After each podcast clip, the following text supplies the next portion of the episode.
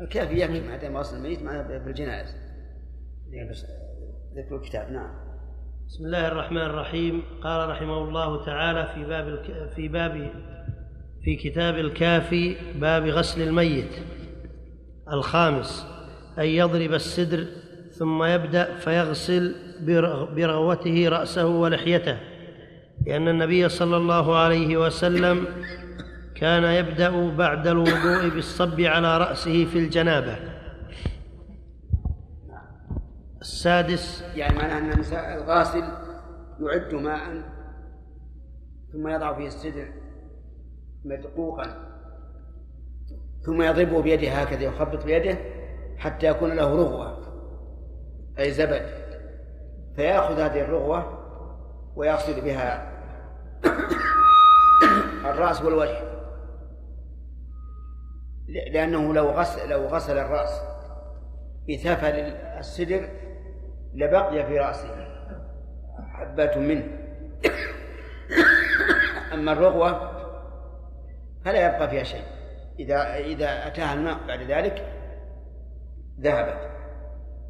وأما استدلال المؤلف رحمه الله بأن النبي صلى الله عليه وعلى آله وسلم كان يبدأ بغسل الجنابة بالإفاضة على رأسه فهذا بعد الوضوء ولهذا أمر النبي صلى الله عليه وعلى آله وسلم النساء اللاتي يغسلن ابنته أن يبدأن بإيش؟ بميامنها ومواضع الوضوء منها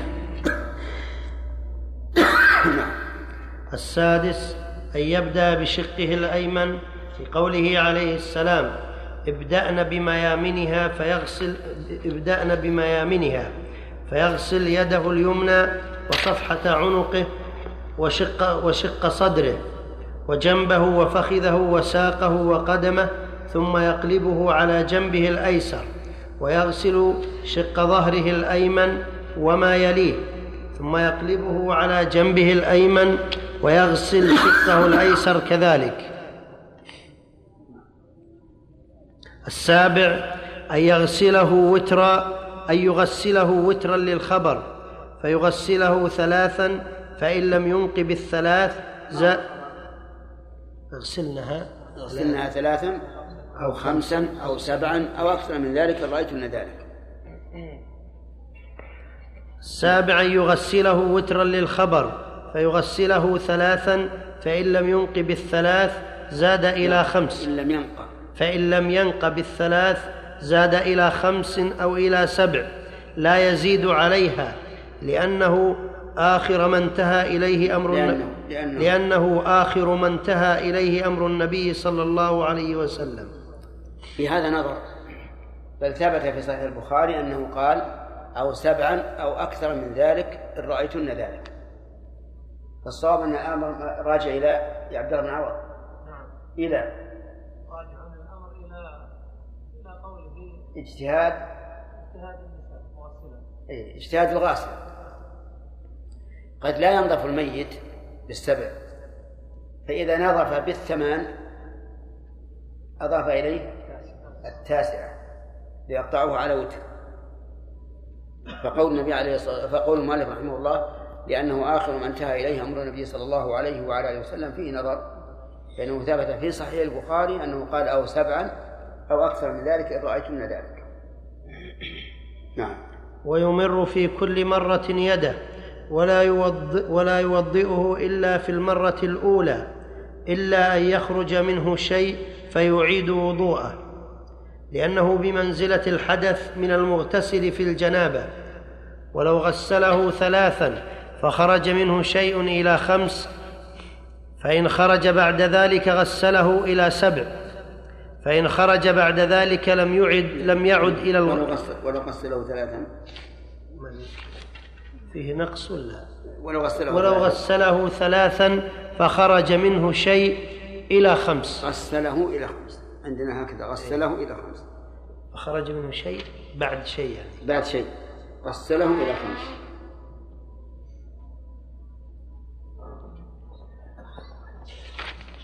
ولو غسله ثلاثا فخرج منه شيء غسل غسله إلى خمس.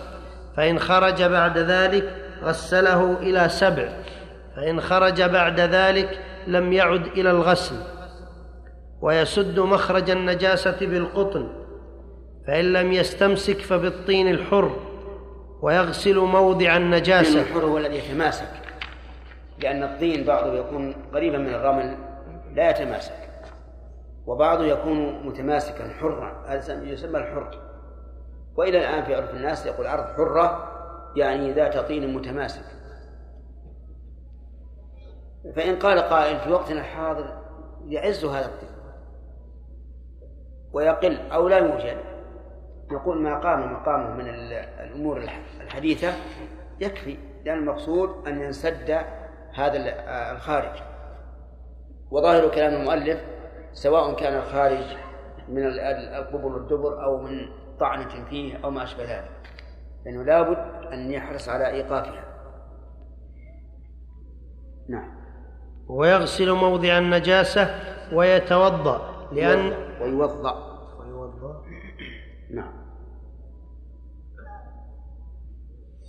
ويوضأ لأن أمر النبي صلى الله عليه وسلم بالغسل انتهى إلى سبع.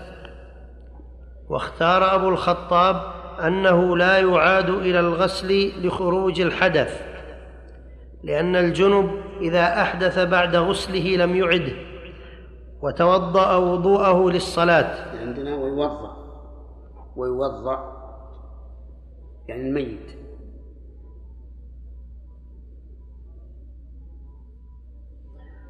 ويوضأ وضوءه للصلاة. وما ذكره الخطاب رحمه الله أقرب للصواب.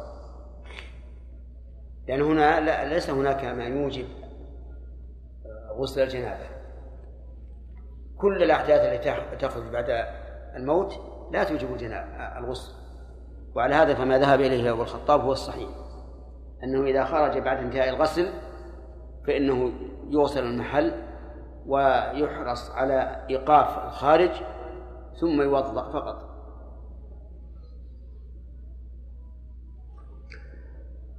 الثامن أن يجعل في الغسل. يجعل ولا يجعل؟ لا أن عندك منصوبة كافورا ولا كافور؟ منصوبة. إذا يجعل. أن يجعل في الغسلة الأخيرة كافورا يشد يشده ويبر ويبرده؟ نعم. يشده ويبرده ويطيبه. ها؟ لا.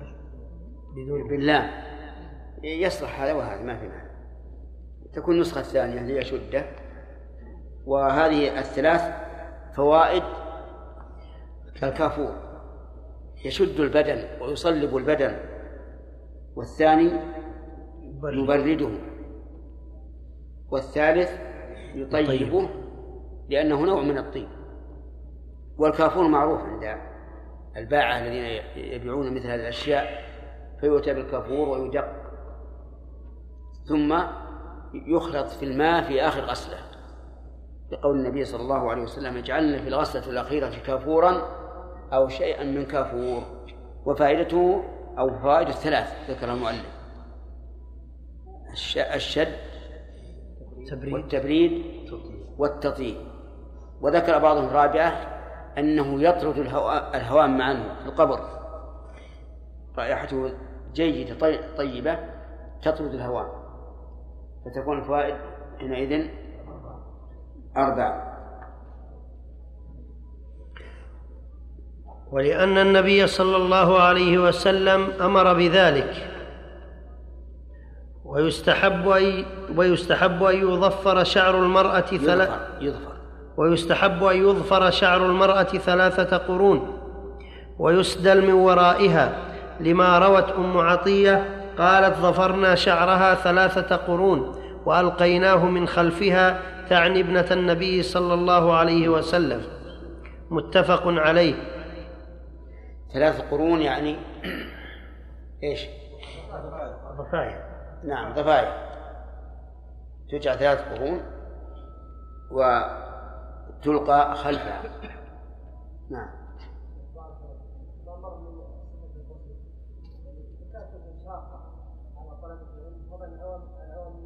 نعم.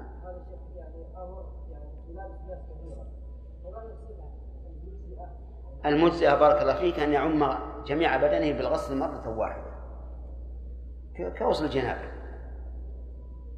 نعم.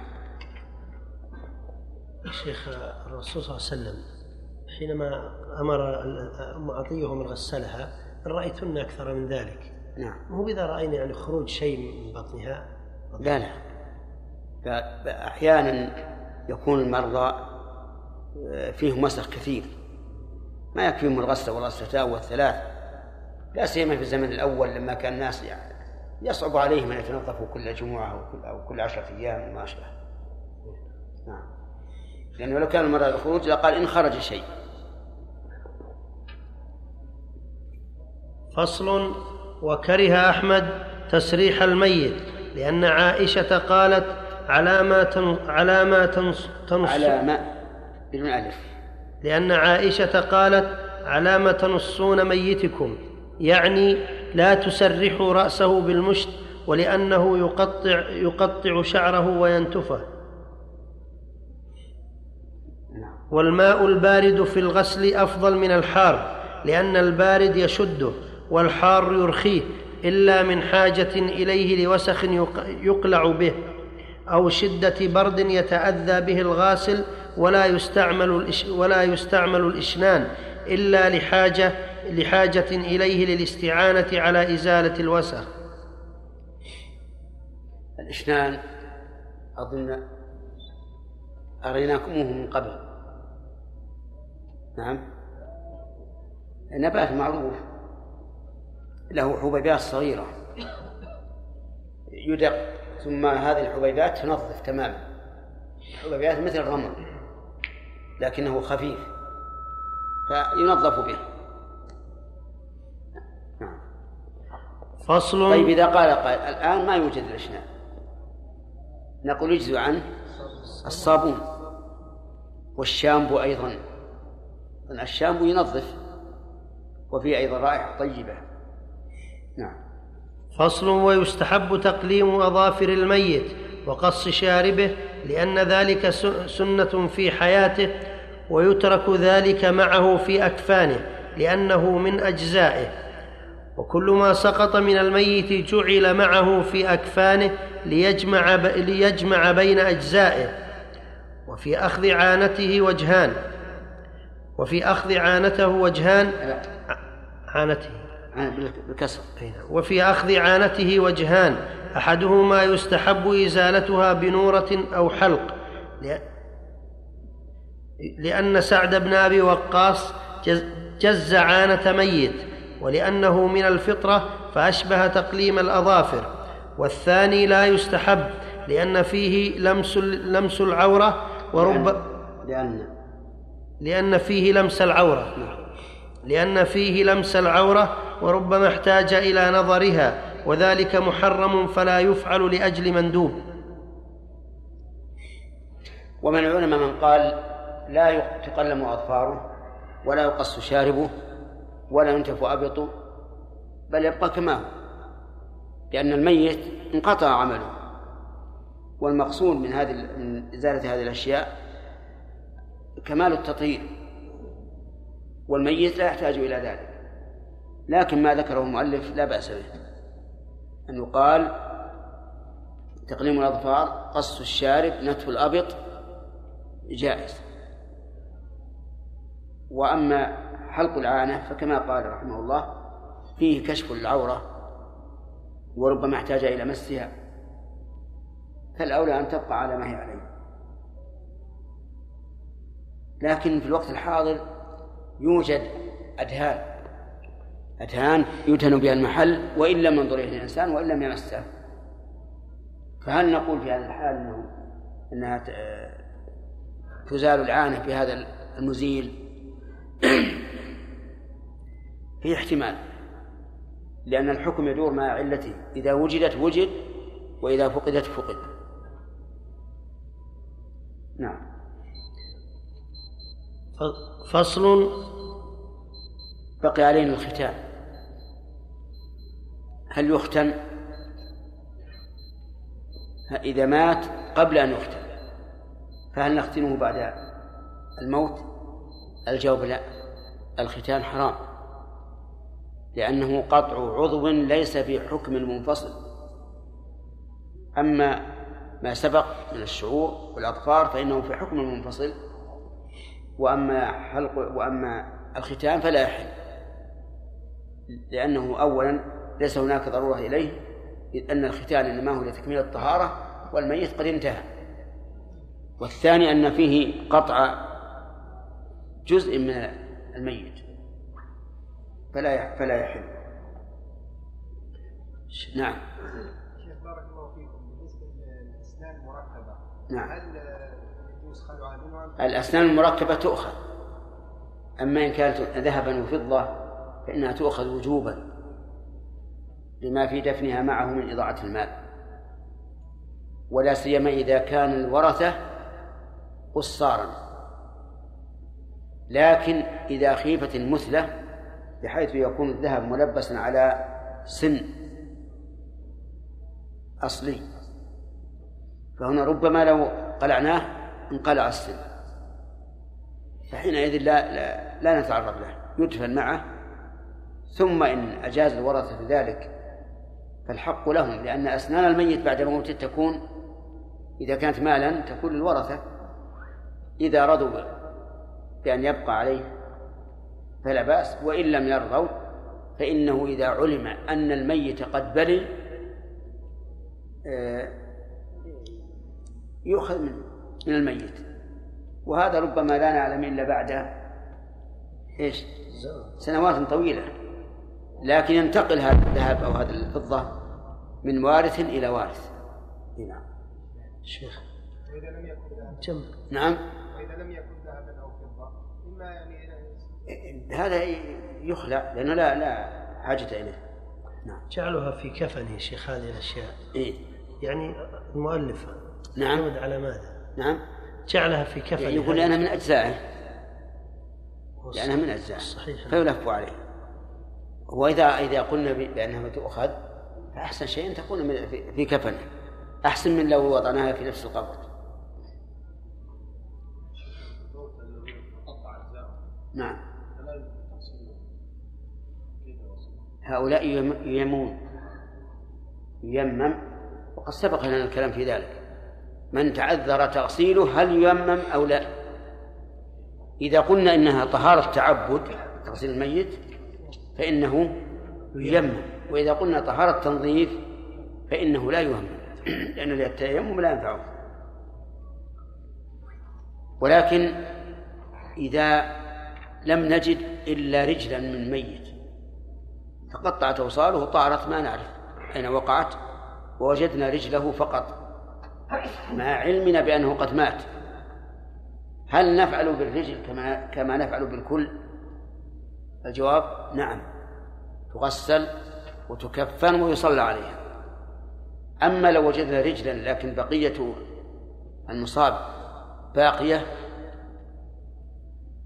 ومعلومة فإننا نأخذ الرجل ونضمها إلى الأصل برباط أو غيره ونصلي عليه. جميعا. وإذا وجدنا الأصل دون الرجل صلينا عليه أيضا. وإذا وجدت الرجل بعد ذلك فإنه لا يصلى عليها لأنه قد صلي على جملة الميت وسقط الو- الواجب. نعم. نعم خالد. إذا صلي على الرجل وصاحبها ميت. نعم. ثم وجد الأصل. نعم. هل يعاد الصلاة؟ يحسن أن تعاد. ولكنه لا يجب لأنها سقطت. نعم. فصل والسقط إذا أتى عليه أربعة أشهر غسل وصلي عليه لما روى المغيرة بن شعبة أن النبي صلى الله عليه وسلم قال والسقط يصلى عليه رواه أبو داود. ولأنه ميت ولأنه ميت مسلم فأشبه المستهل ودليل أنه ميت ما روى ابن مسعود عن النبي صلى الله عليه وسلم أنه قال إن خلق أحدكم يجمع في أحدكم. إن خلق أحدكم يجمع في بطن أمه فيكون نطفة أربعين يوما ثم علقة مثل ذلك ثم مض- مضغة مثل ذلك ثم يبعث الله إليه ملكا فينفخ فيه الروح متفق عليه ومن كان فيه روح ثم خرجت فهو ميت ويستحب تسميته لقول النبي صلى الله عليه وسلم سموا أسقاطكم فإنه فإنهم أسلافكم. فإنهم أسلافكم. فإن لم يعلم اذكر, أذكر هو أم أنثى سمي سمي اسم يصلح لها. اسما. سمي اسما. اسما. نعم.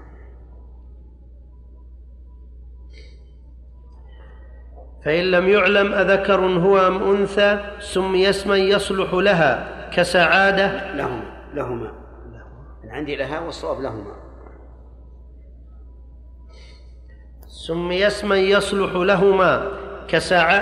كسعادة وسلامة.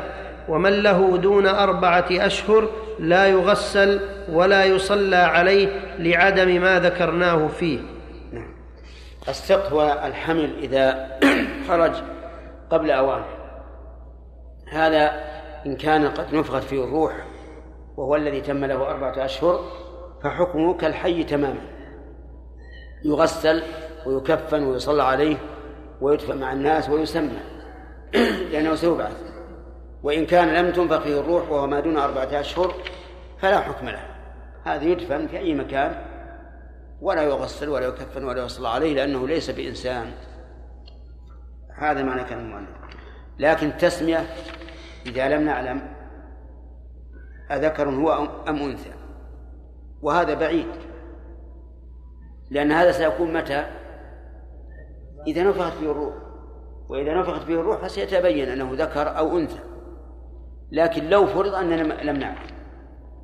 أذكر هو أم أنثى فإنه يسمى بما يصلح لهما أي باسم صالح للأنثى والذكر. مثل سعادة سعادة وسلام.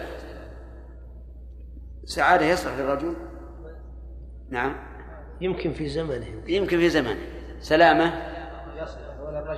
يصلح للذكر. في من يسمى سلامة؟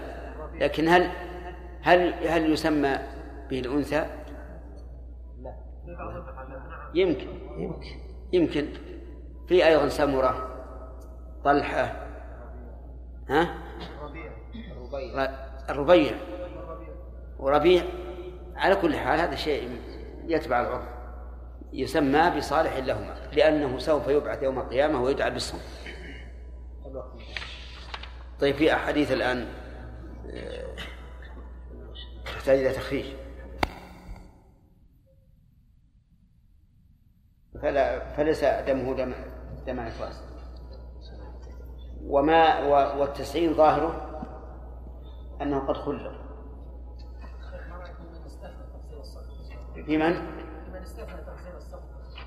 كيف استثناء؟ لا يغسل لأن الطهارة شرط لصحة الصلاة عليه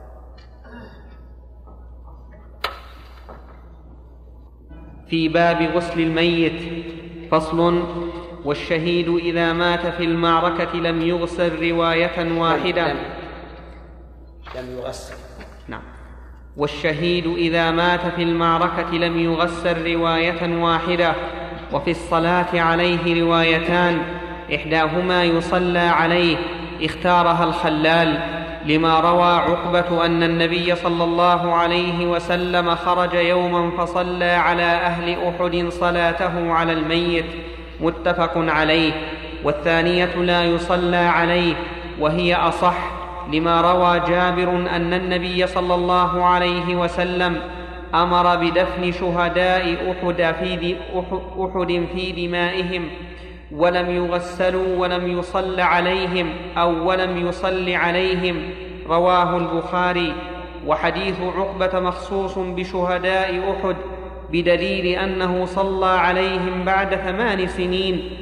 والخي الصحيح في هذه المسألة أن المقتول شهيدا في المعركة لا يغسل لأنه لو غسل لزال أثر الدم.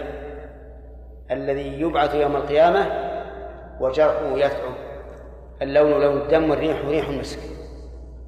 وكذلك لا لا لا يكفر بل يدفن في ثيابه. وإنما لا يكفن من أجل أن تبقى ثيابه التي استشهد فيها عليه.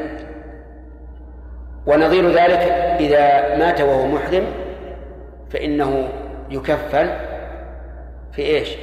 في ثوبي إحرامه. كما قال النبي عليه الصلاة والسلام كفنوه في ثوبيه. وكذلك لا يصلى عليه. لماذا؟ لأن الصلاة شفاعة.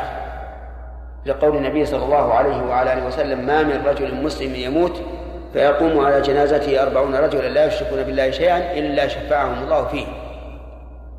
والشهيد غني عنها لأن الشهادة تكفر كل شيء.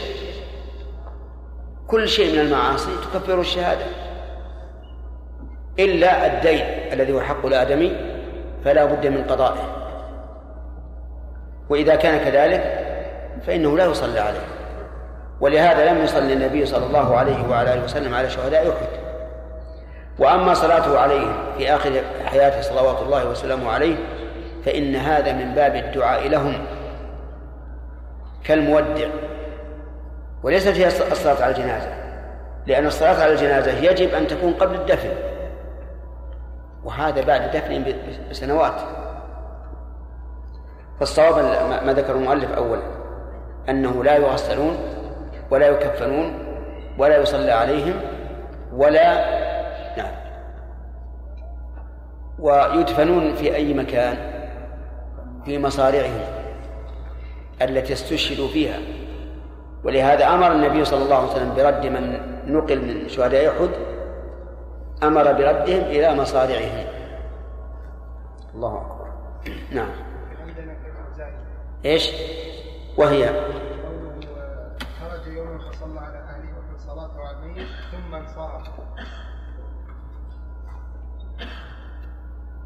موجودة عندي ثم انصرف. ما يبقى إيه. فيها ثم انصرف إضافة؟ نعم. أضيفها إيه على الميت ثم انصرف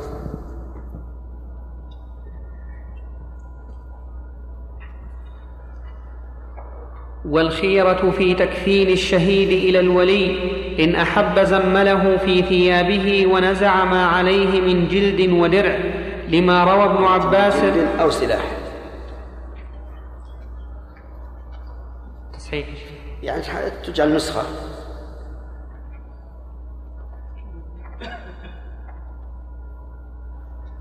ونزع ما عليه من جلد أو سلاح لما روى ابن عباس رضي الله عنهما أن رسول الله صلى الله عليه وسلم أمر بقتلى أصحاب أحد أن ينزع قتلى أحد. قتلى أحد. ما عندنا أصحاب. إيش طب عليه أن رسول الله صلى الله عليه وسلم أمر بقتلى أحد أن ينزع عنهم الحديد وأن يدفنوا في ثيابهم بدمائهم. رواه أبو داود. وإن أحب نزع ثيابه وكفنه بغيرها لأن صفية أرسلت إلى النبي صلى الله عليه وسلم ثوبين ليكفن حمزة فيهما فكفنه في أحدهما وكفن في الآخر رجلا آخر. قال يعقوب بن شيبة هو صالح الإسناد. وإن ولعل هذا لسبب آه، اقتضى ذلك. لعل هذا لسبب اقتضى ذلك. ولأن حمزة رضي الله عنه كان كبير الجسم. فلعله كفن في غير ثيابه. والأصح أنه أنه ليس له خيار. وأن الشهيد يكفن في ثيابه ويدفن في ثيابه كما أمر بذلك النبي صلى الله عليه وعلى آله وسلم.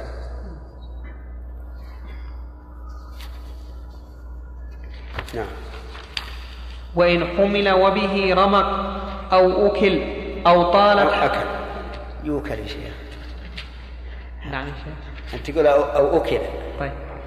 وإن حمل وبه رمق أو أكل أو طالت حياته غسل وصل وصلي عليه لأن سعد بن معاذ غسله النبي صلى الله عليه وسلم فصلى عليه وكان شهيدا. وإن قتل وهو جنب غسل لأن النبي صلى الله عليه هذا هذا فيه تفصيل. إذا حمل الشهيد وبه رمق ولكن هذا الجرح مما يقتل غالبا يعني أنه جرح موحي فينبغي أن يلحق بحكم من مات في أرض المعركة. وأما قصة سعد بن معاذ سعد بن معاذ بقي مدة طويلة بعد أن رمي في أكحله رضي الله عنه. وسأل الله تعالى أن لا يميته حتى يقر عينه بحلفائه بني قريظة. فعلى هذا نقول إن إن الدليل لا يطابق المدلول إلا إذا فصلنا. وقلنا إذا كان جرحه موحيا بمعنى أنه مميت لا يمكن أن يحيا معه فهذا لا شك أنه في حكم من مات في المعركة. ولو حمل لو حمل مثلا إلى المستشفى وقد تقطعت أوصاله وأمعاؤه لكن الرجل حي. فهل نقول إن هذا كقضية سعد بن معاذ؟ لا. فلا يصح الإسلام. نعم. وإن قتل وهو جنب غسل لأن النبي صلى الله عليه وسلم قال يوم أحد ما بال حنظلة بن الراهب إني رأيت الملائكة تغسله. قالوا إنه سمع الهائعة فخرج ولم يغتسل. رواه الطيالسي. وإن سقط من دابته أو تردى من شاهق يعني نقف على هذا نشوف من يخرج الأحاديث لأن نسينا ولم يذكرنا أحد. ها؟ لا لا لا ذكرنا. ذكرنا أن الأحاديث التي في الدرس الماضي آه، يقرر من يخرجها في أول درس. يلا هنا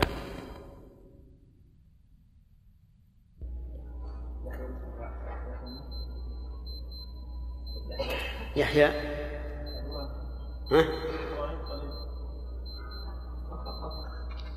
قال لأن سعد بن معاذ رسله النبي صلى الله عليه وسلم. نعم. فصلى عليه وكان شهيدا.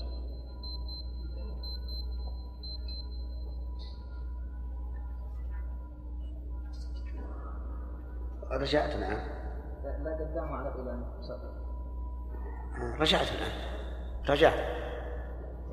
أي نعم نعم. سعد؟ تمام سعد. ثاني. اثنين.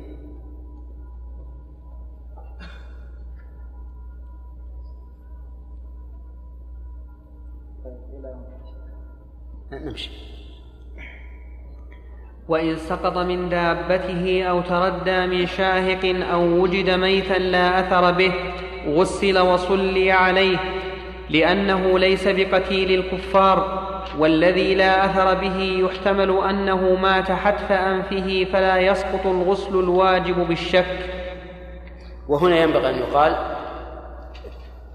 يقاس على ما قال النبي صلى الله عليه وسلم فيما إذا غاب الصيد بعد رميه ثم وجده ميتا وليس به إلا أثر سهم فما حكم هذا الصيد؟ فمن السائل. نعم. رمى صيدا فغاب عنه ثم وجده ميتا ليس به إلا أثر سهمه. هل يأكله أو لا؟ نعم يأكل. يأكل. بناء على الظاهر أنه مات بهذا بهذا هذا الأثر. كذلك هذا الذي قتل شهيدا. قتل وهرب مثلا. أو حمله أحد. المهم وجدناه بعد ذلك ميتا لكن ليس به أثر إلا أثر السهم. الذي نعلم أنه يميته ويقتله. فهنا ينبغي أن يقال إنه إيش؟ إنه شهيد. لا يغسل ولا يكفن ولا يصلى عليه. نعم. ومن عاد نعم. نعم. آه، هذا ينبني على صحة الحديث. إن صح الحديث عن النبي ولكنه لا يصح. لكن ما ما ودي نقول شيء قبل يخرج. نعم. المدن يعني تكون مدينة آمنة و يعني العدو يحاربها فتقصر فيموت فيها أناس يعني لا دخل لهم لا هؤلاء ليس لهم حكم الشهيد المذكور. لكنهم شهداء لأنهم قتلوا ظلما. نعم. أما في في المعركة هذا هذا هذا هو شهيد المعركة. أما الذين يقتلون بمثل ما ذكرت فلا فليسوا من الشهداء الذين لا يقتلون لكنهم شهداء عند الله لأنهم إنما قتلوا بسبب العداوة بينهم وبين المسلمين وقتلوا ظلما أيضا. وبين المشركين نعم. صدقت. نعم فؤاد.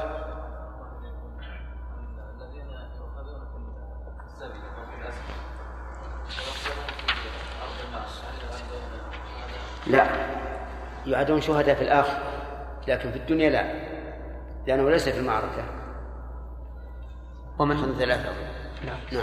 ومن عاد عليه سلاحه فقتله فهو كقتيل الكفار لأن عامر بن الأكوع عاد عليه سيفه فقتله فلم يفرد عن الشهداء بحكم.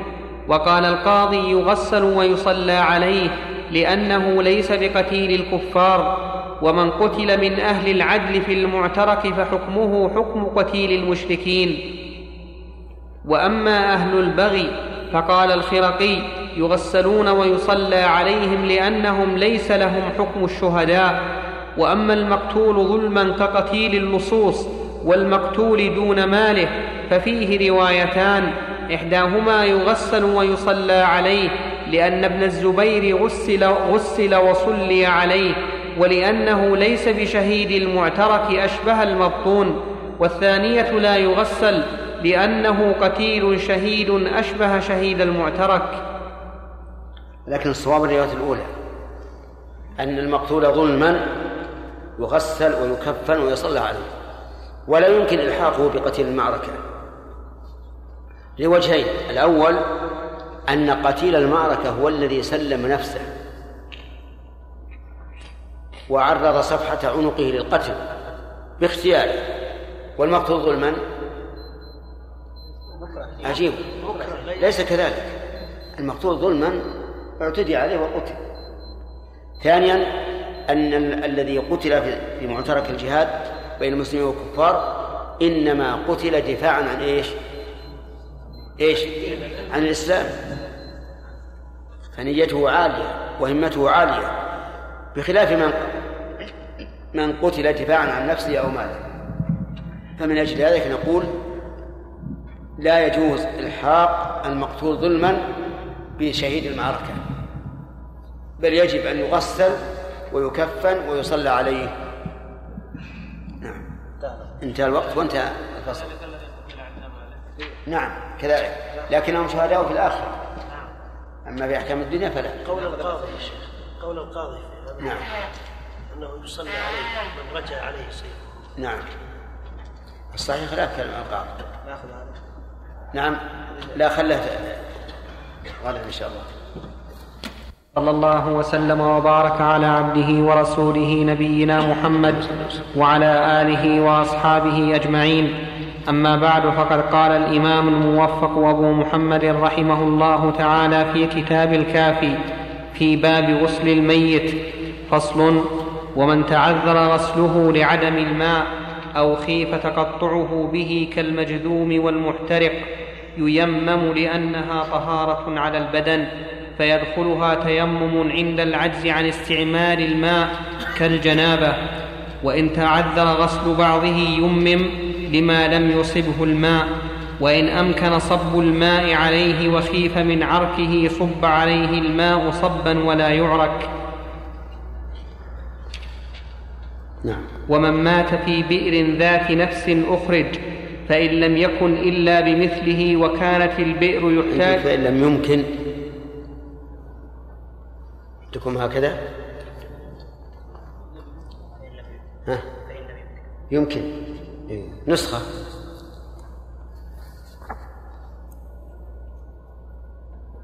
فإن لم يمكن إلا بمثل إلا فإن لم يكن إلا بمثلة. يمكن فإن لم يمكن نعم فإن لم يمكن إلا بمثلة وكانت البئر يحتاج إليها أخرج أيضا لأن رعاية حقوق الأحياء أولى من حفظه عن المثلة وإن لم يحتج إليها ضمت عليه فكانت قبره الفصل هذا واضح ولا يحتاج إلى تعليق ولكن نريد أن يلاحظ الأخ حجاج الأحاديث التي تخرج. نسي الله. لا يا ها؟ اللي ما أخذوا حد- حديثان فقط؟ إيه طيب. بقي أن يقال في قول المؤلف رحمه الله من تعذر غسله يمم. هذا مبني على هل تغسيل الميت عبادة أو نعم عبادة لأن الموت حدث أو إن تغسيله تطهير. إن قلنا بالأول صح أن يقال إنه إذا تعذر تغسيله ييمم. وكيفية تيميمه وكيفية تيميمه أن يضرب الحي يديه على التراب ثم يمسح يمسح بهما وجهه وكفيه. أما إذا قلنا إن هذا تطهير وتعذر التغسيل فإنه يسقط ويكفن بدون- شيء. نعم. فصل. ويستحب لمن غسل ميت مي ويستحب لمن غسل ميتا أن يغتسل لأن النبي صلى الله عليه وسلم قال من غسل ميتا فليغتسل. رواه أبو داود. ولا يجب ذلك. الطيالسي. إضافة. وابو داود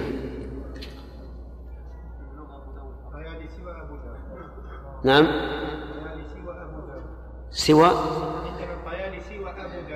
اثنين. رواه أبو داود. الطيالسي. إيه.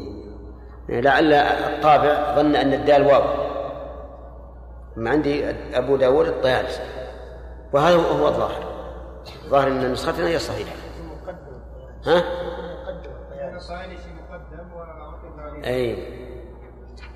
لأن ما عندنا. رواه أبو داود الطيالسي. عند التخريج يتبين.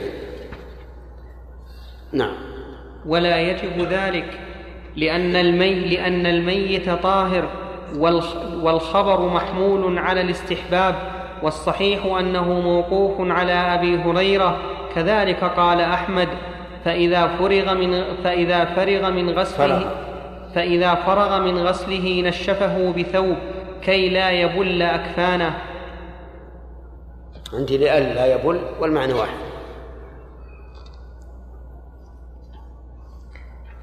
باب الكفن.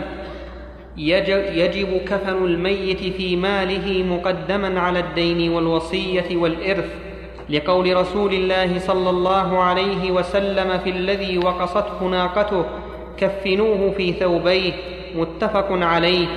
ولأن وجه الدلالة أن النبي صلى الله عليه وعلى آله وسلم لم يسأل هل عليه دين أو لا بل قال كفنوه في ثوبيه دون أن يستفصل. وترك الاستفصال في مقام الاحتمال ينزل منزلة العموم في المقال. نعم. ولأن كسوة المفلس الحي تقدم على دينه فكذلك كفنه فإن لم يكن له مال فعلى من تلزمه كسوته في حياته فإن لم يكن ففي بيت المال وليس على الرجل كفن زوجته. طيب فإن لم فإن لم يمكن. بأن كان بيت المال غير منتظم ومراجعته تحتاج إلى مدة فعلى من علم بحاله من المسلمين لأن تكفين الميت كفاية. فرض كفاية. لكن الغالب أن هذه صورة مفروضة. لأن, لأن أدنى ما يقال أن هذا الميت لا بد أن يكون عليه ثياب عند موته. والثياب إن كانت واسعة فربما توزع على البدن وتشمل وإلا قد تنقص عن عن الكفاية. نعم. وليس على الرجل كفن زوجته لأنها صارت أجنبية لا يحل لا يحل الاستمتاع منها. فيها. فل- فيها. فيها يا شيخ. نعم.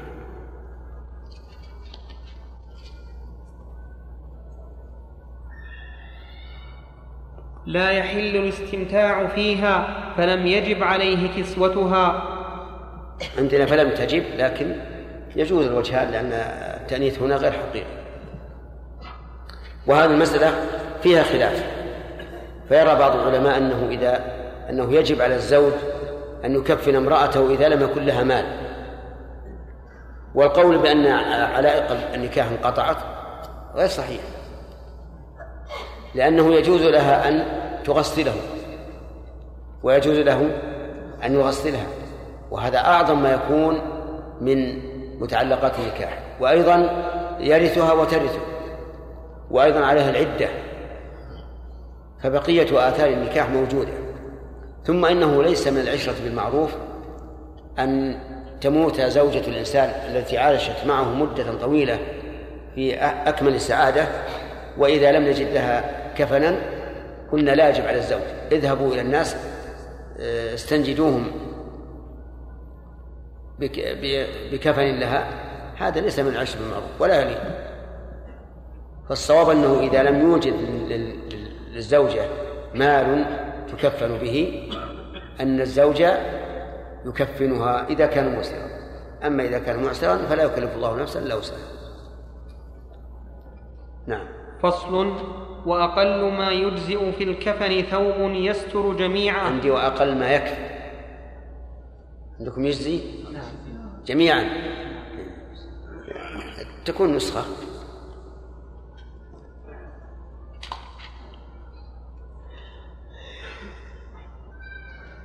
وقال القاضي لا يجزئ أقل من ثلاثة لأنه لو أجزأ واحد لم لم يجز أكثر لم يج لم يجز أكثر منه لأنه يكون إسرافا ولا يصح لأن العورة المغلظة يسترها ثوب واحد. فالميت أولى وما ذكره لا يلزم فإنه يجوز التكفين بالحسن وإن أجزأ دونه ويستحب تحسين الكفن لأن ما قاله القاضي رحمه الله ضعيف. والصواب أن الواجب هو كفن يستر جميع الميت. وأما قوله إنه لو تجب الثلاثة لأنه لو أجزأ الواحد لكانت الثلاثة إسرافا فيقال الإسراف إنفاق المال في غير محله.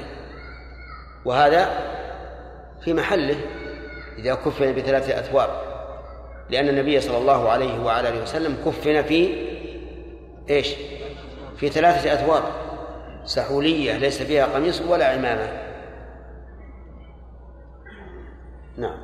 ويستحب تحسين الكفن لأن النبي صلى الله عليه وسلم قال إذا ولي أحدكم أخاه فليحسن كفنه. رواه مسلم. ويكون جديدا أو غسيلا إلا أن يوصي الميت بتكفينه في في خلق فت خلق.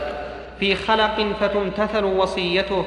لأن أبا بكر رضي الله عنه قال كفنوني في ثوبي هذين. فإن الحي أحوج إلى الجديد من الميت والأفضل تكفينه في ثلاث لفائف بيض. لقول عائشة رضي الله عنها كفن رسول الله صلى الله عليه وسلم في ثلاثة أثواب بيض سحولية ليس فيها قميص ولا عمامة متفق عليه. ولأن السحولية آه، نسبة للساحل لأنها ترد من اليمن. واليمن ساحل البحر. وما معنى قول ليس فيها قميص ولا عمامة قيل معناه ثلاثة زائدة على القميص والعمامة يعني ثلاثة لا يحسب منها القميص والعمامة وعلى هذا فيستحب. قميص وعمامة وثلاث أثواب. وقيل إن معنى ليس فيها قميص ولا عمامة نفي. لوجود القميص والعمامة. وهذا هو ظاهر اللفظ. أنه كفن بثلاثة أثواب بيض سحولية وليس فيها قميص ولا عمامة. ويدرج فيها إدراجا. نعم. ولأن حالة الإحرام أكمل أحوال الحي وهو لا يلبس المخيط فيها فكذلك حال موته. والمستحب أن هذا قياس من أرح القياسات. لكن الصواب أن يقال ولأن العمامة والقميص لا يحتاج إليها لأن الكفن لا يراد به الزينة بخلاف الحي. فالحي قد ذكروا أنه يستحب العمامة على على ما ذهبوا إليه رحمهم الله. أما المحرم فله حال أخرى. والمقصود أن يضحى الإنسان لربه فيكشف رأسه وأن يتحد يتحد المحرمون بثوب واحد إزار ورداء على كل حال يكفينا أن نقول في دفع قول من يقول إنه تستحب العمامة والقميص أن ما ذهبوا إليه خلاف خلاف إيش؟ خلاف ظاهر اللفظ لأن الحديث الآن الحديث استدل به طائفتان. طائفة تقول يستحب أن يكون في الكفن قميص وعمامة. وعلى رأيهم يكون معنى الحديث ثلاثة أثواب زائدة على القميص والعمامة. وهذا خلاف ظاهر اللفظ لا شك. والذين ينفون ذلك يقولون الحديث صريح واضح. ليس فيها قميص ولا عمامة.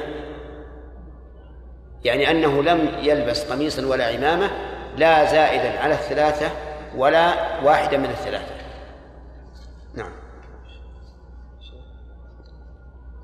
يعني الصحابة رضي الله عنهم لما غسل النبي صلى الله عليه وسلم في قميصه هل خلعوه منه ولا كفر؟ اي خلعوه. لأن عائشة يقول كفن. في ثلاث نعم. والمستحب أن يؤخذ أحسن اللفائف وأوسعها فيبسط على بساط ليكون الظاهر للناس أحسنها لأن هذه عادة الحي. ثم تبسط الثانية فوقها ثم الثالثة فوقهما. ويذر الحنوط والكافور فيما بينهن. ثم يحمل الميت فيوضع عليهن مستلقيا لي ليكون أمكن لإدراجه فيها ويكون ما عند رأسه أكثر ما عند أكثر مما عند رجليه. عندي ويجعل. حطوها نسخه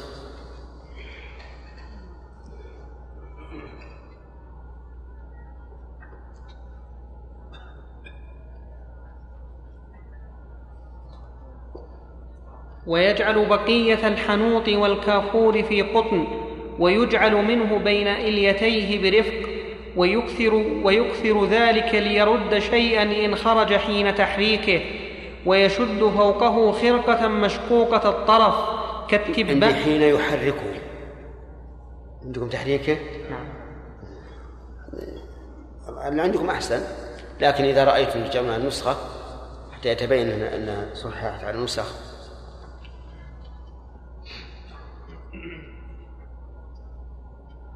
ويشد, ويشد فوقه خرقة مشقوقة الطرف كالتبان تأخذ إليتيه ومثانته ويجعل الباقي في منافذ وجهه ومواضع سجوده. على على منافذ. لا لا نسخة. ويجعل, ويجعل الباقي على منافذ وجهه ومواضع سجوده. ويجعل الطيب والذريرة في مغابنه ومواضع سجوده تشريفا لهذه الأعضاء التي خصت بالسجود ويطيب رأسه ولحيته لأن الحي يتطيب هكذا وإن طيب جميع بدنه كان حسنا ولا يترك على أعلى اللفافة العليا ولا النعش شيء من ال... ولا يترك على أعلى اللفافة العليا ولا النعش شيء من الحنوط. لأن الصديق رضي الله عنه قال لا تجعلوا على أكفاني حنوطا ثم ثم ثم يث ثم يثني. ثم يثني طرف اللفافة العليا على شقه الأيمن ثم يرد طرفها الآخر على شقه الأيسر فوق الطرف الآخر ليمسكه إذا أقامه على شقه الأيمن ثم يفعل بالثانية والثالثة كذلك. ثم يجمع ذلك جمع طرف العمامة فيرد فيرده على وجهه ورجليه إلا أن يخاف انتشارها فيعقدها إلا أن يخاف انتشارها فيع إلا أن يخاف انتشارها فيعقدها. وإذا وضع في القبر وإذا وضع في القبر حلها ولا يخرق ولا يخرق الكفن. وإذا وضعه نسخة.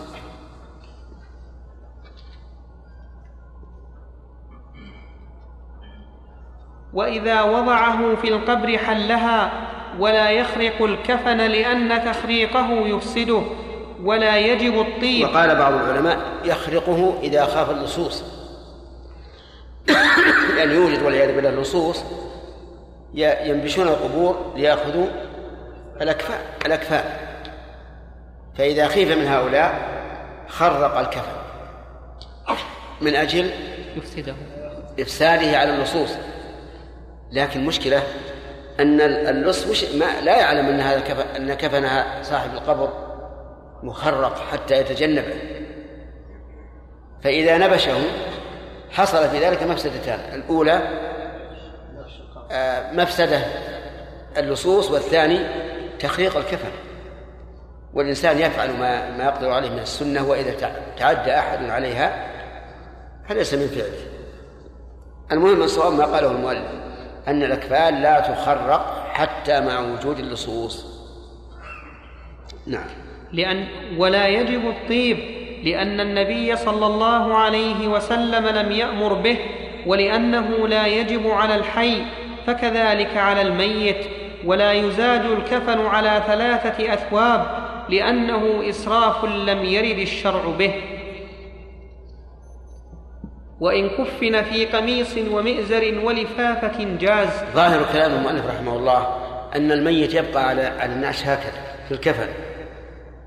ولا يسجل. لا بعباث ولا غيره. لأنه لأنه يقول إنه يجعل اللفافة العليا أحسنها كما يفعل الحي. ولكن لا شك أن آه، وضع العبات عليه أو السترة أحسن. أما بالنسبة للمرأة فالأفضل أن يكون على نعشها مكبة. مكبة يعني آه، أعواد محنية توضع على النعش ويكون الستر من فوقها لئلا ينكشف جسمها أمام الناس. إيه نعم. وإن كفن في قميص ومئزر ولفافة جاز لأن النبي صلى الله عليه وسلم ألبس عبد الله بن أبي لأن النبي صلى الله عليه وسلم ألبس عبد الله بن أبي قميص كفنه فيه. ها؟ قميصه كفنه فيه. قميصه؟ قميصه. كفنه فيه.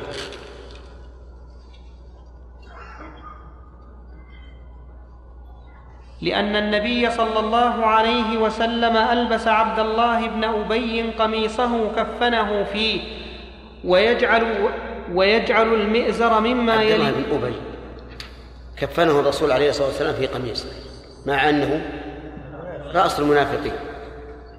فلم ذلك؟ قالوا لأن عبد الله بن أبي كان جسيما. وكان حمزة بن عبد المطلب رضي الله عنه جسيما أيضا ولما استشهد في أحد أخذ النبي صلى الله عليه وسلم قميص آه نعم آه أعطى عبد الله بن أبي قميصه إلى آه، النبي صلى الله عليه وسلم ليجعله لحمزة. هكذا قيل. والمسألة تحتاج إلى تحرير وقيل إنه فعل ذلك تأليفا لابنه عبد الله. ابن عبد الله بن أبي اسمه عبد الله. وهو من أفضل الصحابة رضي الله عنهم فأعطى فجعل النبي صلى الله عليه وسلم قميصه تأليفا لقلب ابنه عبد الله الذي هو من خيار الصحابة. فإن صح الأول فهي مناسبة وإن لم يصح فالثاني مناسبته ظاهرة لأن الرسول صلى الله عليه وسلم من هديه التأليف. نعم. انتهى الوقت. أجل نقف على هذا. إيش؟ قميصه كفنه فيه متفق على معناه وهو وهو عند ماذا قال؟ أنا يا شيخ. أي نعم. نعم لأن النبي صلى الله عليه وسلم ألبس عبد الله بن أبي قميصه كفنه فيه. نعم. ثم؟ ويجعل المئزر لا متفق. لا ما عندي. لا عندي. متفق على معناه. نضيف يا شيخ. أي يضيفه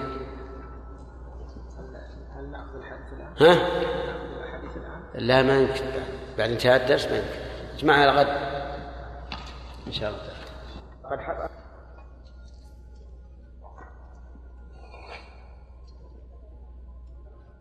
آه، سبق لنا فيما إذا خرج بعد بعد تغسيل الميت إذا خرج شيء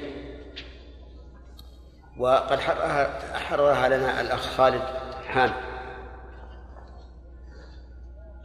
وتبين لي أنه لا يجب الغسل ولا الوضوء فيما إذا خرج شيء بعد تغسيله لأن المقصود بتغسيل التغسيل ظاهره. ولهذا قال اغسلنها ثلاثا أو خمسا أو أو سبعا أو أكثر من ذلك إن رأيتن ذلك. وأما ما خرج منه فهو وإن كان حدثا بالنسبة للحي لكن الحي سيصلي. ويؤمر بالطهارة من الحدث. أما هذا فلا. تغسيله الذي أوجبه أوجبه الرسول علينا غسلناه.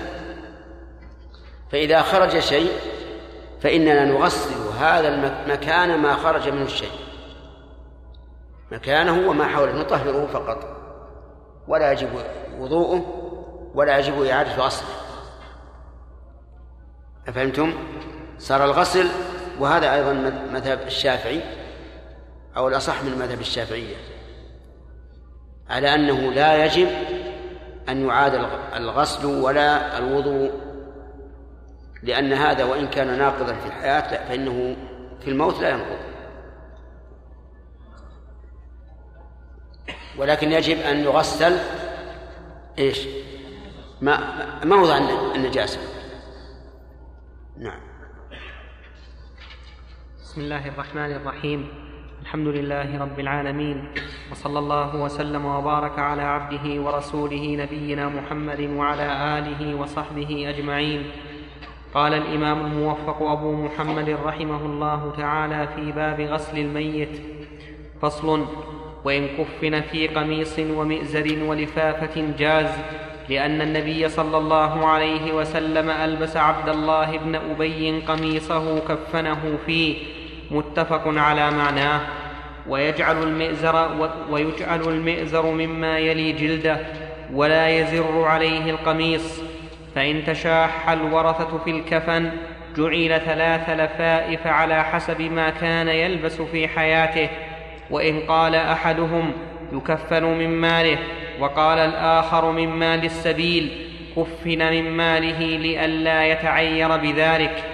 ويستحب تجمير الكفن ثلاثا لأن جابرا روى أن النبي صلى الله عليه وسلم قال إذا جمرتم الميت فجمروه ثلاثا. تجميل الكفن يعني تطيبه بالبخور لأن البخور إنما يتبين بالجمر فيجمر يعني توضع اللفائف ثم تكون تحتها المبخرة من أجل أن تكتسب من رائحة الطيب. نعم. فصل وتكفن المرأة في خمسة أثواب مئزر تؤزر به وق... وقميص, وقميص تلبسه قميص. وقميص تلبسه بعده ثم سم. بضم السين. نعم. وقميص تلبسه بعده ثم تخمر بمقنع بمقنعة. ثم تلف بلف بلفافتين لما روى أبو داود عن ليلى بنت قان في الثقفية, الثقفية قالت كنت في من غسل أم كلثوم ابنة رسول الله صلى الله عليه وسلم عند وفاتها فكان أول ما أعطانا رسول الله صلى الله عليه وسلم الحقى ثم الدرع ثم الخمار ثم الملحفة ثم أدرجت بعد ذلك في الثوب الآخر ولأن المرأة تزيد في حياتها على الرجل في الستر لزيادة عورتها على عورته فكذلك في موتها وتلبس المخيط في إحرامها فتلبسه في موتها. في مماتها. في مماتها. أصح صحيح. نسخة.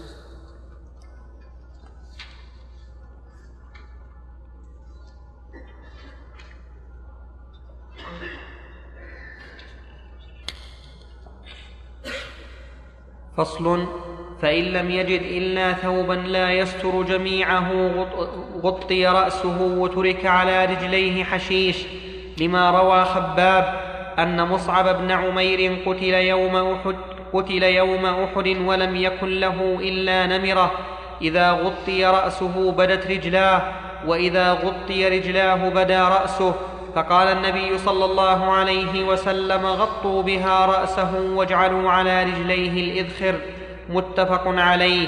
فإن كان أضيق من ذلك ستر به, عو ستر به عورته وغطي سائره بحشيش أو ورق. فإن كثر الموتى وقلت الأكفان كفن الإثنان والثلاث كف كفن الإثنان والثلاث كفنا سم. همزة وصل. إي نعم. فإن كثر الموتى وقلت الأكفان كفن الاثنان والثلاثة في الكفن الواحد. كفنا نعم. فإن كثر الموتى وقلت الأكفان كف كفن الاثنان والثلاثة في الكفن الواحد. لما روى أنس قال كثر كثرت القتلى وقلت الأكفان يوم أحد. فكفن الرجل والرجلان والثلاثة في الثوب الواحد ثم يدفنون في قبر واحد وهو حديث حسن. كل هذا واقع. لا يحتاج إلى تعليق. فصل. نعم. ها؟ اي نعم. ي- ي- يدرجون في لفافة واحدة. نعم.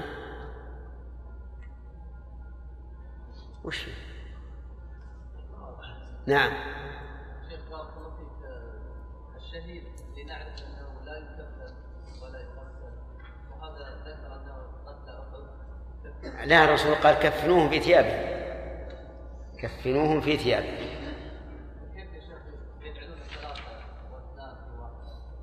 ما نعرف على ك- كيفية ذلك. لكنه لكنه كأنه والله أعلم تجد الواحد منهم عليه إزار وليس له رداء. فتجمع الأزر يكفن يكفن بها ثلاثة جميعا أو اثنان. لأن حالهم ما ما هي معروفة لنا بالضبط. ها؟ المعروف ان الشهيد لا يكفن والنبي صلى الله عليه وسلم في هذا الموضع امرهم ان يكفنوا هؤلاء أي نعم يك- يكفن بثيابه. الشهيد يكفن لكن بثوبه. نعم. وإن قال أحدهم كفن من ماله وقال الآخر من مال السبيل مال السبيل الوقف يعني مثلا إنسان متبرع موقف من أكفان للموتى فقال بعض الورثة من من السبيل وقال الآخرون من ماله.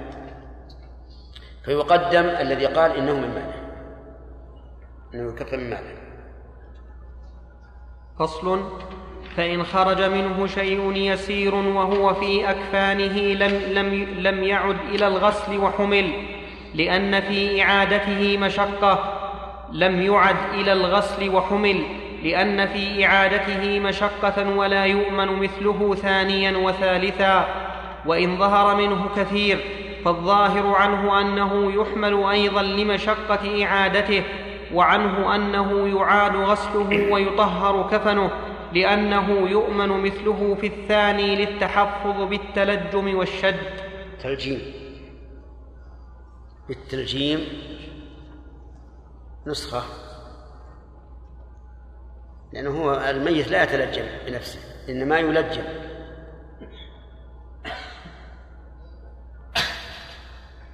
وقول مالك رحمه الله فالظاهر عنه أي عن الإمام أحمد. وقوله عنه أي عن الإمام أحمد.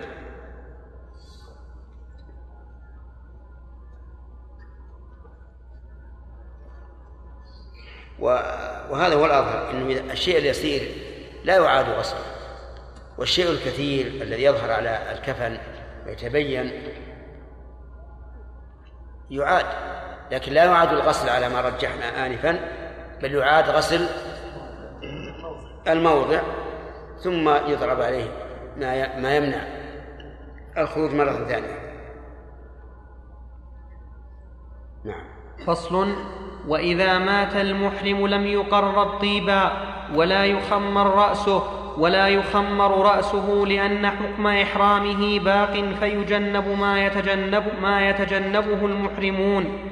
لما روى ابن عباس قال بينما رجل واقف بعرفة إذ وقع عن راحلته فمات فقال رسول الله صلى الله عليه وسلم غسلوه بماء وسدر وكفنوه في ثوبيه ولا تحنطوه ولا تخمروا رأسه فإنه يبعث يوم القيامة ملبيا متفق عليه. وعنه لا يغطى وجهه ولا رجلاه.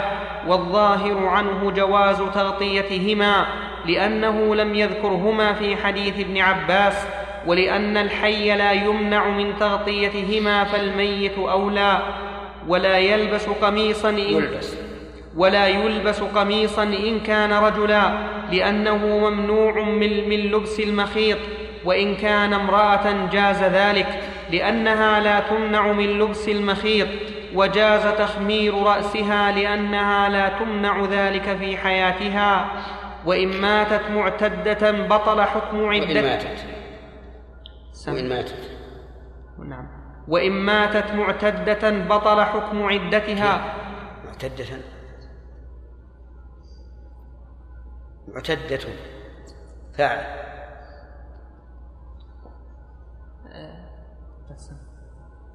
وإن ماتت معتدة بطل حكم عدتها وفعل بها ما يفعل بغيرها لأن اجتناب الطيب في الحياة إنما كان لئلا يدعو إلى نكاحها وقد أمن ذلك بموتها. صحيح. الحديث قال اصلوه بماء وسدر وكفنوه في ثوبيه ولا تحنطوه ولا تخمروا رأسه. وهذا يدل على أن من عادتهم أنهم يحنطون الأموات. وقول في ثوبيه يعني إزاره ورداءه الذي مات فيهما. طيب نعم.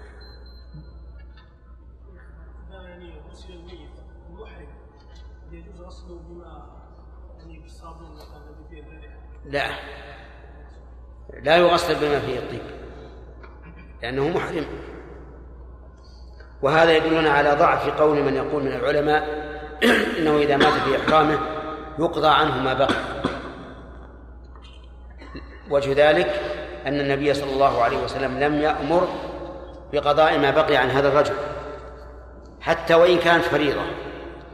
ولأنه لو قضي عنه لا, لا لانتهى إحرامه ولم تحصل له هذه الميزة العظيمة وهي أنه يبعث يوم القيامة ملبيا. فصار في قضائه حرمان لهذا الميت من أن يبعث يوم القيامة ملبيا لأن نائبه أنهى نسكه فالصواب الذي لا شك فيه أنه لا يقضى عن الميت ما بقي من نسكه ولو كان النسك فرضا لأنه انقطع عمله بموته ولأنه لم. ولأن النبي صلى الله عليه وسلم لم يأمر بذلك ولأنه لو آه، أكمل عنه لم يبعث يوم القيامة ملبيا بالنسبة للموتى الذين تقطع أجزاء وتجمع جمعا كيف يكفر؟ يكفنون بكيس أو ما أشبه ذلك. نعم. شيخ هنا قول إنه مختلف من مختلف احرام مطيب وقلنا ان الصابون العادي ليس مطيب نعم يعني الا ما عرف انه مطيب نعم الا ما عرف عنه انه غير مطيب نعم الان مثلا يعني لو قلنا ان المحرم الذي مات لا يغسل بالصابون نعم. يعني يعني هو قال بالصابون المطيب. لا نعم. ثلاثة. باب الصلاة على الميت وهي فرض على الكفاية لأن النبي صلى الله عليه وسلم قال صلوا على من قال لا إله إلا الله ويكفي واحد لأنها صلاة ليس من شرطها الجماعة فلم يشترط لها العدد كالظهر ويجوز في المسجد لأن عائشة رضي الله عنها قالت ما صلى رسول يجوز ولا تجوز؟ يجوز. بالياء؟ لا عندي تجوز. بالتاء. تصحيح؟ إي صح. لم ينص صح. وتجوز في المسجد لأن عائشة رضي الله عنها قالت ما صلى رسول الله صلى الله عليه وسلم على سهيل بن بيضاء إلا في المسجد رواه مسلم وصلي على أبي بكر وعمر في المسجد وتجوز في المقبرة لأن النبي صلى الله عليه وسلم صلى, صلى على قبر في المقبرة ويجوز فعلها فرادا لأن النبي صلى الله عليه وسلم صلي عليه فرادا والسنة والسنة فعلها في جماعة لأن النبي صلى الله عليه وسلم كان يصليها بأصحابه ويستحب أن يصف ثلاثة صفوف لما روى مالك بن, هبيرة. لما روى مالك بن هبيرة أن النبي صلى الله عليه وسلم قال ما من مسلم يموت فيصلي عليه ثلاثة صفوف من المسلمين إلا أوجب وهذا حديث حسن. وإن اجتمع نساء فصلين عليه جماعة جماعة أو فرادا فلا بأس. لأن عائشة رضي الله عنها صلت على سعد بن أبي وقاص. الصلاة على الميت كما قال المؤلف رحمه الله فرض كفاية لأن النبي صلى الله عليه وعلى آله وسلم أمر بها. في حديث أصح مما قاله المؤلف حيث قال صلوا على صاحبكم فأمر بالصلاة عليه. ولأن الله تعالى قال ولا تصلي على أحد منهم مات أبدا. وهذا يدل على أن من عادتهم الصلاة على الأموات. وليس من شرطها الجماعة. فلو صلوا عليها فرادى صح. وقد صلي على النبي صلى الله عليه وسلم صلى عليه الصحابة فرادى. لأنهم كرهوا أن يتخذوا إماما بين يدي بين يدي الرسول صلى الله عليه وعلى آله وسلم. فصاروا يأتون يصلون عليه أفرادا الرجال ثم النساء. والصلاة على الميت في المسجد جائزة وليست هي الأفضل بل الأفضل أن يوضع للجنائز مصلى خاص يصلى عليهم فيه. لكن نظرا لما اعتاده الناس اليوم حيث يصلون على الأموات في المساجد لأنه أكثر جمعا وأوسع. صار الناس يعتادون هذا يصلون على الجنائز في المساجد. والصلاة على الجنائز في المساجد من باب. من باب الجائز وليست من باب السنة. أما الصلاة في المقبرة فكذلك هي جائزة. أن يصلى على الميت في المقبرة لأن النبي صلى الله عليه وعلى آله وسلم صلى على قبر المرأة التي كانت تقوم المسجد. وهذا يدل على جواز صلاة الجنازة في المقبرة. وعلى هذا فيكون هذا مخصصا لعموم النهي عن الصلاة في المقبرة. ويكون المراد بالنهي عن الصلاة في المقبرة الصلاة التي ليست صلاة جنازة. أما هذه فلا بأس بها. نعم. انتهى الوقت؟ انتهى الوقت يقول. ثم ذكر حديث مالك بن مبيرة وسيأتي شرط تخريجه أنه كان يصفهم ثلاثة صفوف. لكن قد يقال إن معنى الحديث التكثير. يعني ما ما من مسلم يموت فيصلي عليه ثلاثة صفوف من المسلمين. إن المراد بذلك التكثير.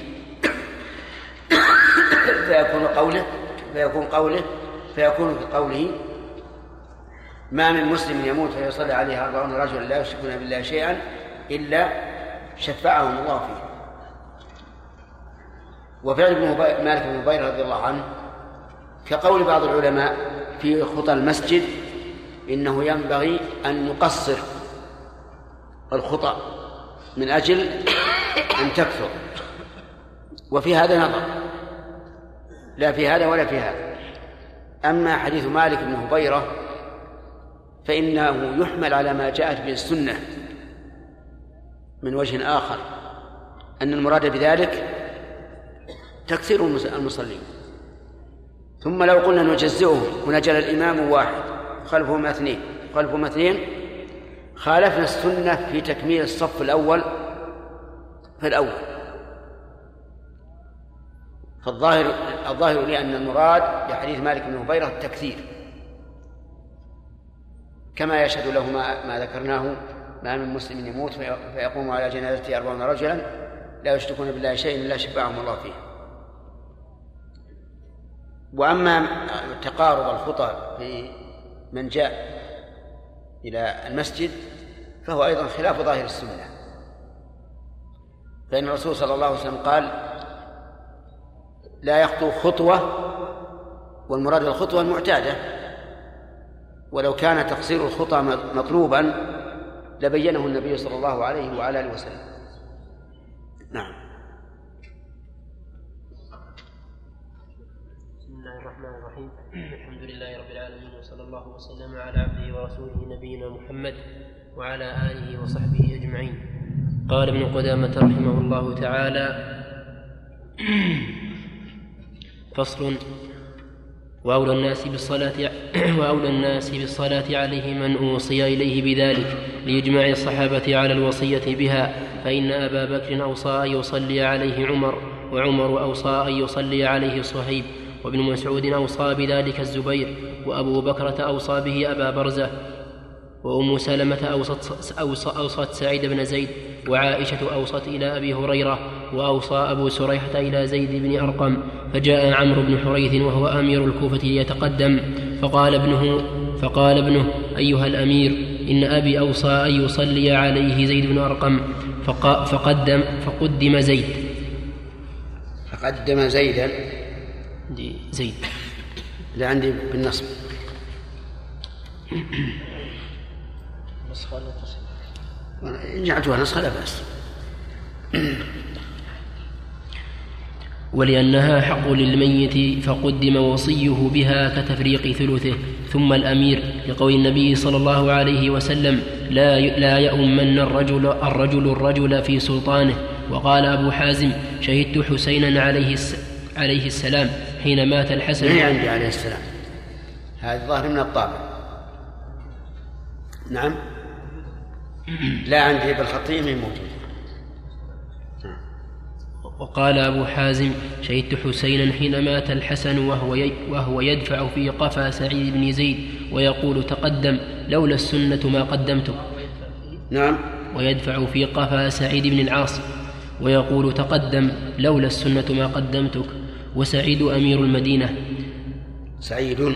وسعيد أمير المدينة. لأنها إمامة. ولأنها. ولأنها إمامة في صلاة فأشبهت فأشبهت سائر الصلوات. ثم الأب وإن على قول المؤلف رحمه الله ثم الأمير بناء على ما كانوا يعهدونه في ذلك الوقت أن أن الإمام هو الأمير. أما في عهدنا الآن فإمام المسجد أحق من الأمير. وذلك لأن إمام المسجد هو ذو سلطان في مكانه. فيكون هو أحق. نعم لو فرض أنه جاء من فوق الإمام كوزير الأوقاف مثلا. وزير شؤون المساجد. فوزير شؤون المساجد الظاهر أنه حق من إمام المسجد لأن ولايته على المساجد عامة. ولو جاء رئيس الدولة كان أولى أيضا. أما أمير البلدة فالظاهر أن سلطان أن سلطان المسجد هو إمام المسجد. نعم. ان سلطان سلطان سلطان الإمام للمسجد داخل في سلطان الأمير اللي هي البلدة. لو قال قائل قلنا قوله في, في نحره.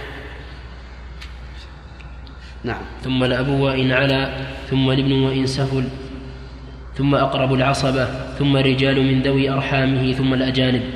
وفي تقديم الزوج على العصبة روايتان أشهرهما تقديم العصبة لأن عمر قال لقرابة امرأته أنتم أحق بها ولأن النكاح يزول بالموت والقرابة باقية.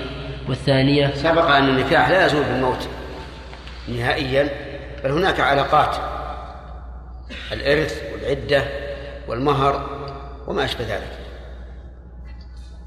نعم. والثانية الزوج أحق بها لأن أبا بكرة صلى على لأن أبا بكرة صلى على امرأته دون إخوتها ولأنه أحق منهم بغسلها فإن استووا فأولاهم أولاهم بالإمامة في المكتوبات للخبر فيه والحر أولى من العبد القريب لعدم ولايته فإن استووا وتشاحوا أقرع بينهم. الحمد لله أن هذه الأمور اللي يفرضها الفقهاء ما توجد الآن. الآن يتولى الصلاة على على الجنائز إمام المسجد ثم إذا قدمت في غير وقت الصلاة يختار الناس من يرون أنه أقرب إلى التقوى وقدموه. وليس ولا شك أن من كان أقرب إلى التقوى أحق لأن المقام يقتضيه. إذ أن المقام مقام دعاء. وكلما كان الإنسان أتقى لله كان أقرب إلى الإجابة. نعم. فصل. ومن شرط ومن شرطها الطهارة والاستقبال والنية لأنها من الصلوات فأشبهت سائرهن. والسنة أن يقوم الإمام حذاء رأس رجل ووسط المرأة لما روي أن أنسا صلى على رجل فقام عند رأسه ثم صلى على امرأة فقام حيال وسط السرير.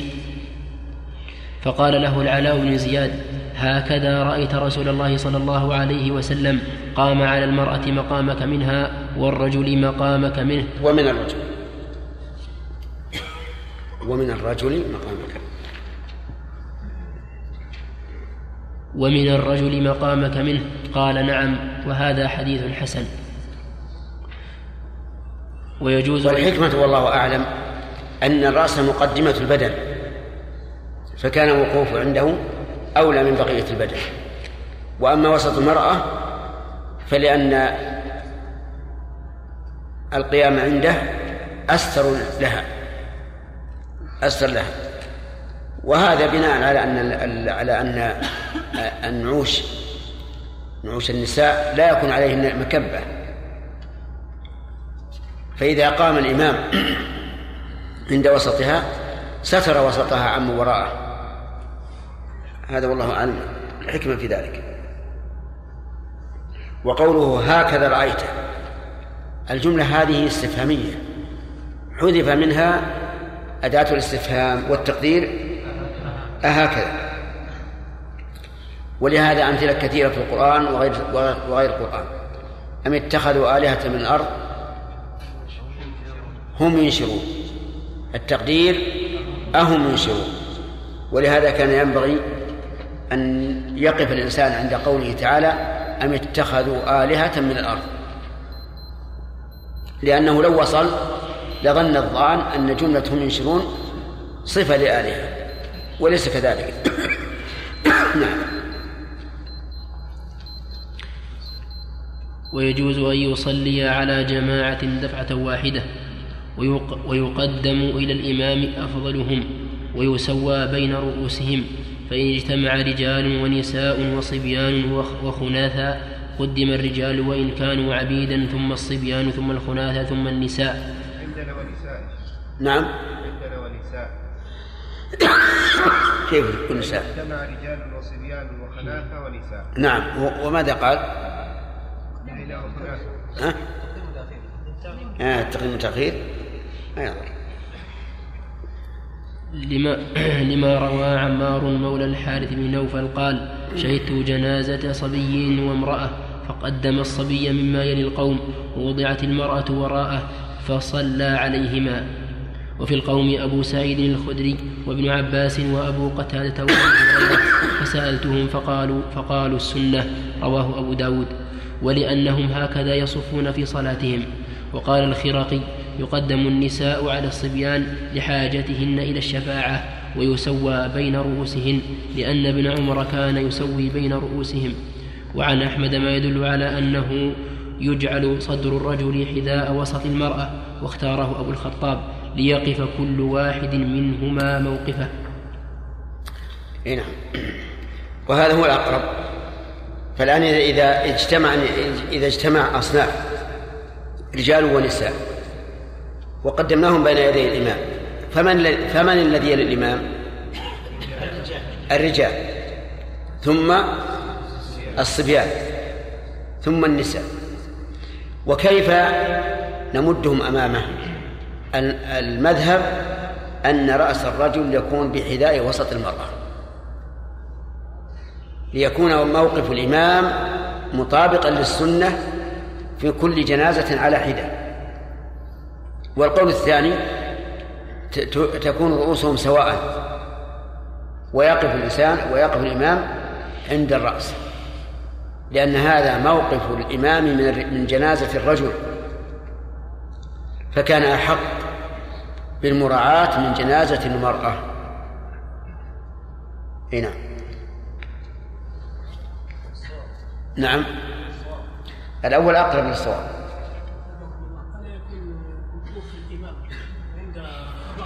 الرجل وعند يعني وسط المرأة يعني الحكمة والتفريق بينهم. التفريق بينهما إذا كان جميعا. حتى يعلم المأمومين المأمومون إيه. من الميت يعني اي نعم إذا كان إذا كانوا جميعا صح. وإذا فرضت فالغالب أن المرأة تميز عن الرجل إما بال- بالمكبة أو ب- أو بغير ذلك مما هو معروف عند الناس. نعم. أحسن الله إليك. هل للإمام أن يقدم أحد من أقرباء الميت؟ نعم. عليه؟ إيش؟ هل للإمام إمام المسجد؟ أن يقدم أحد أقرباء الميت الصلاة عليه؟ إي نعم. لا بأس. لا بأس لا سيما إذا كان إذا كان القريب مشهورا بالتقى والعبادة والعلم فهنا قد يحسن أنه يقدم نعم ذكرنا بالامس استثناء صلاه المقبره على القبر وبعض العلماء يقول انه يستثنى فقط حاله القبر الصلاه على القبر اما الصلاه على الجنازه التي لم تقبر بعد داخل المقبره الاصل وهو النهي صلى خلف خارج المقبره ثم تدخل نعم لا لا- لا الأول صح. إنه يصلي على الجنائز في المقبرة كما يصلي على القبور. لأن الصلاة على القبور أعظم. وإذا كان الشرع جاز أن يصلي الإنسان إلى القبر وهو منهي عنه بعينه لا تصلوا إلى القبور ففي مكان القبور من باب أولى. نعم. نقول أن الأصل عدم الصلاة فلما استثنيت هذه الحالة بقي بقي على الأصل. لا. ما دام عندنا قياس صحيح جل. فنأخذ به. ثلاثة.